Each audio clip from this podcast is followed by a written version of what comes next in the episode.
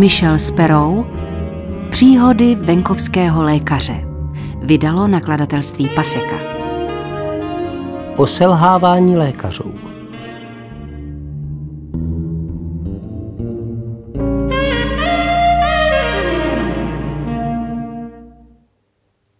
Jako čerstvý absolvent lékařské fakulty jsem pracoval na úrazovém oddělení s doktorem, kterého jsem si nesmírně vážil. Byl o rok nebo dva starší než já, mimo jiné i skvělý hudebník, všeobecně uznáván jako vynikající lékař, jehož čeká velká budoucnost. Choval se nenuceně, měl široké znalosti, byl úžasně schopný a během půlroční praxe jsem se od něho hodně naučil. Je až s podivem, jak někdy člověk nepozná, co má přímo před nosem.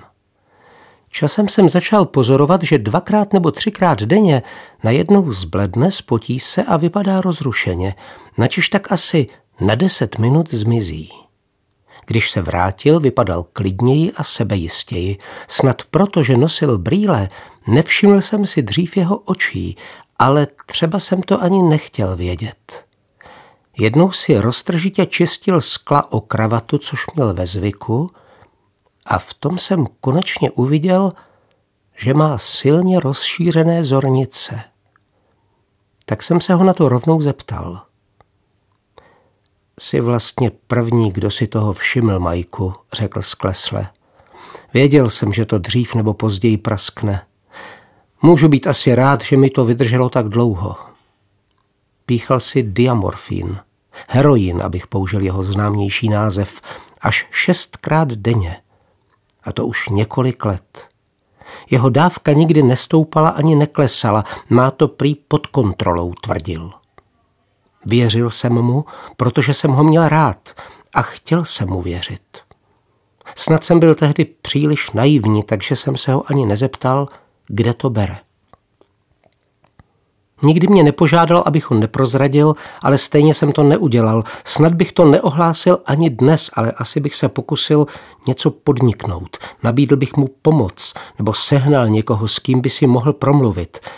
Byl jsem však příliš mladý, příliš nesmělý a příliš jsem si vážil jeho zkušeností a profesionálních schopností.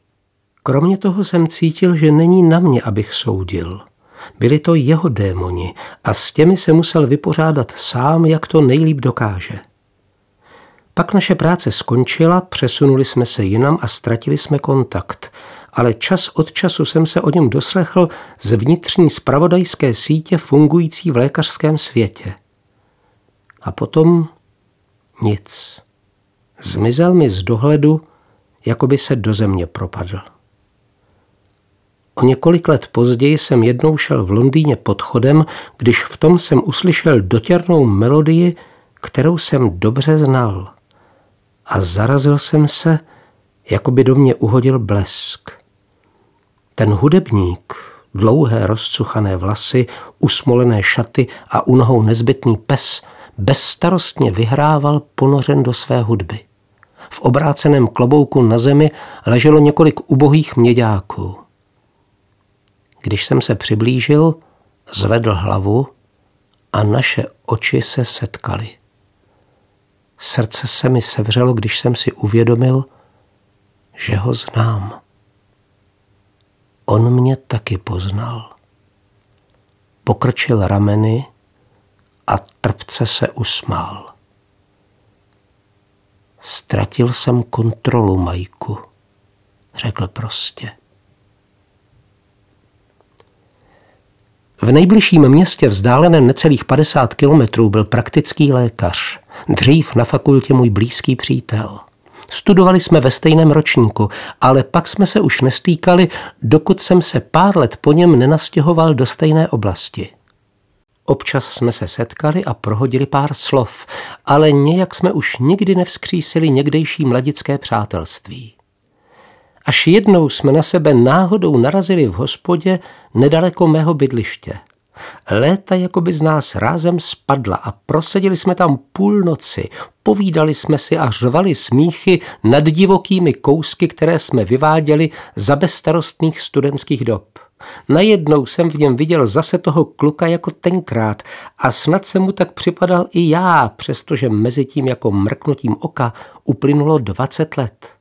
Byl to příjemný večer nostalgických vzpomínek a při loučení jsme si slíbili, že se zase brzy sejdeme.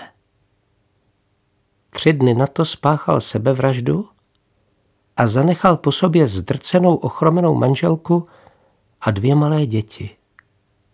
Nemám ponětí, proč to udělal a jeho společníci o tom nikdy nemluvili ani tehdy, ani teď. Lámu si hlavu, jestli jsme si snad něco neřekli ten poslední večer v hospodě, ale na nic jsem nepřišel. Mezi doktory se vyskytuje snad nejvyšší procento sebevražd ze všech svobodných povolání. Zabíjejí se částečně proto, že to dovedou. Je to jejich poslední úspěch. Jeden chirurg, kterého jsem znal, si rozřízl hlavní tepny v obou loktech, a to podélně. Dobře věděl, že při příčném řezu se mohou křečovitě stáhnout a krvácení se zastaví. Nedovedu si představit, co mu přitom táhlo hlavou. A abych byl upřímný, ani to vědět nechci. Máme tedy jedinečnou možnost se zabít, když už dospějeme do stádia, že si to přejeme. Ale co nás k tomu stádiu přivádí? Jestli to někdy pochopíme, snad si s tím budeme umět poradit. Jedna kolegyně ve městě onemocněla a na delší dobu ji to vyřadilo z činnosti. Dobře jsem ji znal, ale měl jsem spoustu práce, nebo abych byl upřímný, vlastně mě ani nenapadlo ji navštívit. Už je to tak a je to smutné, že praktičtí lékaři se často bojí nemocí jiných doktorů a moc se k ním nehrnou. Nebýt boží milosti. Jednoho dne jsem se s ní náhodou setkal v knihovně a zhrozil se, jak vypadá. Pamatoval jsem si ji jako energickou, houževnatou dámu kolem čtyřicítky, za to teď bych jí hádal spíš padesát. Vlasy jí od našeho posledního setkání skoro úplně zešedivěly a chůzi měla poněkud nejistou. Byl to pro mě šok a asi to na mě poznala. Cítil jsem se provinilý a to na mě nejspíš poznala také. Příští týden jsem k ní zašel na návštěvu. Ani jsem dost dobře nevěděl, jestli kvůli sobě nebo kvůli ní. A dali jsme se do řeči. Měla tři malé děti, manžela, kterého zbožňovala, ale který jaksi v žádné práci dlouho nevydržel a hypotéku jež pohlcovala její příjem. Prostě jsem se snažila dělat toho příliš moc, řekla mi. Děcka, manžel, práce a z toho byla zase práce, práce, dětská, manžela, práce kolem dokola. Prostě jsem se snažila zastat toho příliš moc, opakovala smutně. A potom jsem jednoho dne zjistila, že už vůbec nemůžu. Odvrátila pohled a oči se jí zalily slzami. Ale musela jsem to nějak táhnout dál. Předtím jsem si představoval, že jí spustošila nějaká chronická deptající choroba, něco fyzického. Na stolku stála láhev džinu. Nalila si velkou sklenici a druhou přistrčila ke mně. A pak tu bylo tohle. Pokračovala a pozvedla sklenici jakoby k přípitku. Jenomže to mi moc nepomáhalo. Jenom se mi pak chtělo spát. Nikdy jsem netušil, že pijete, řekl jsem ohromeně. Ne, Majku, vy jste mě nikdy doopravdy neznal, odpověděla tiše. Ale nešlo jen o alkohol, víte?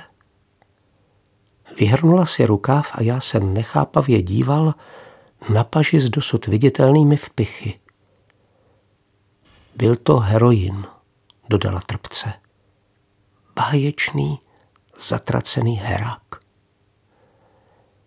Kousek po kousku se vynořoval její příběh a já jsem se stále větší hrůzou poslouchal drsné podrobnosti.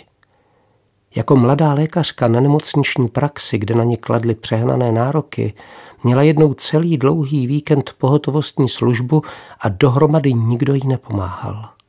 Po dvou nocích beze spánku se už sotva držela na nohou. Na všechno tam byla jenom ona a starší ordinář. V obavách, aby neudělala nějakou chybu, zašla v neděli ráno za ním a svěřila se mu, že už dál nemůže, je strašně unavená a zoufale ospalá. Ale vy musíte, odbil ji zlostně. Je to vaše práce. Vy musíte, já musím, všichni musíme, protože to od nás každý očekává. Je to naše obživa. Nakonec jí dal na povzbuzení nějaký amfetamín a ona si ho z únavy a bezradnosti vzala. Pak jsem se cítila báječně, řekla s povzdechem. Takový příliv energie. A od té doby, kdykoliv mi bylo zle, prostě jsem si vzala něco, co bylo zrovna po ruce. Když jí potom práce ve vlastní ordinaci příliš přerůstala přes hlavu a byla příliš náročná, jak se to občas stává každému praktickému lékaři, uchylovala se k tomu, co znala nejlíp a co jí pomáhalo. Tentokrát už jsem měl dost zkušeností. Už jsem nebyl ten naivní jelimánek a tak jsem se ani nepotřeboval ptát, odkud ten svůj elixír bere. Když to nejvíc potřebovala, neměla podle všeho nikoho, na koho by se obrátila a protože nemohla najít žádnou pomoc, musela se pachtit sama, až už to nemohla zvládnout. Nakonec šla v zoufalství za svým společníkem, Otevřeně se mu svěřila se svým trápením a prosila ho o pomoc. Mlčky ji vyslechl a potom, když se mu tam rozplakala, až jí srdce usedalo, zvedl telefon a ohlásil jí lékařské komoře. Na to jí ze své ordinace natrvalo vykázal. Bylo to, jako by pro své pacienty přestala přes noc existovat a v ordinaci už nesmělo nikdy padnout její jméno. Jeho vlastní dobrá pověst pro něho ve skutečnosti znamenala mnohem víc, než zoufalá situace kolegyně. V následujících týdnech podnikl všechny možné kroky, aby se od ní distancoval a nenechá si ujít žádnou příležitost, aby ji ve vlastním zájmu neočernil. Rád bych řekl, že to byl jediný případ, o němž vím, kdy některého lékaře v nouzi opustili jeho nejbližší kolegové. Jenže není to bohužel ojedinělý jev. Veřejnost se strašně mílí, když zastává všeobecně přijímaný názor, že se lékaři vždycky semknou a vytáhnou na pomoc kolegovi, který se ocitl v těžké situaci. Ovšem, že to dělají. Ale jenom tehdy, hrozí-li nějaký skandál, který by mohl pošpinit i je.